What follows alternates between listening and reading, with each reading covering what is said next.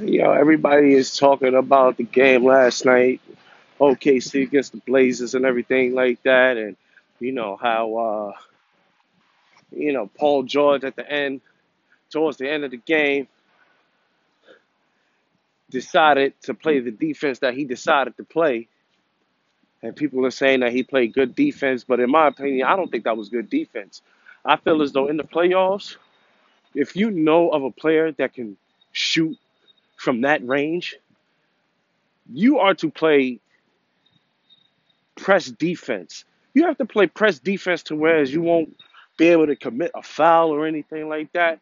There- there- There's ways to to stop a player to stop a player's momentum from from carrying on. You understand what I'm saying? And that that's just how I see it, man. I don't know, but like I said, Paul George should have just played better defense. He should have pressed him from half court.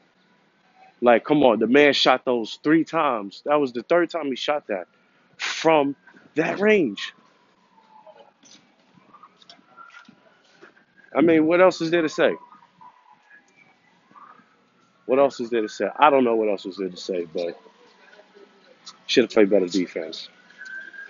That's all. My opinion.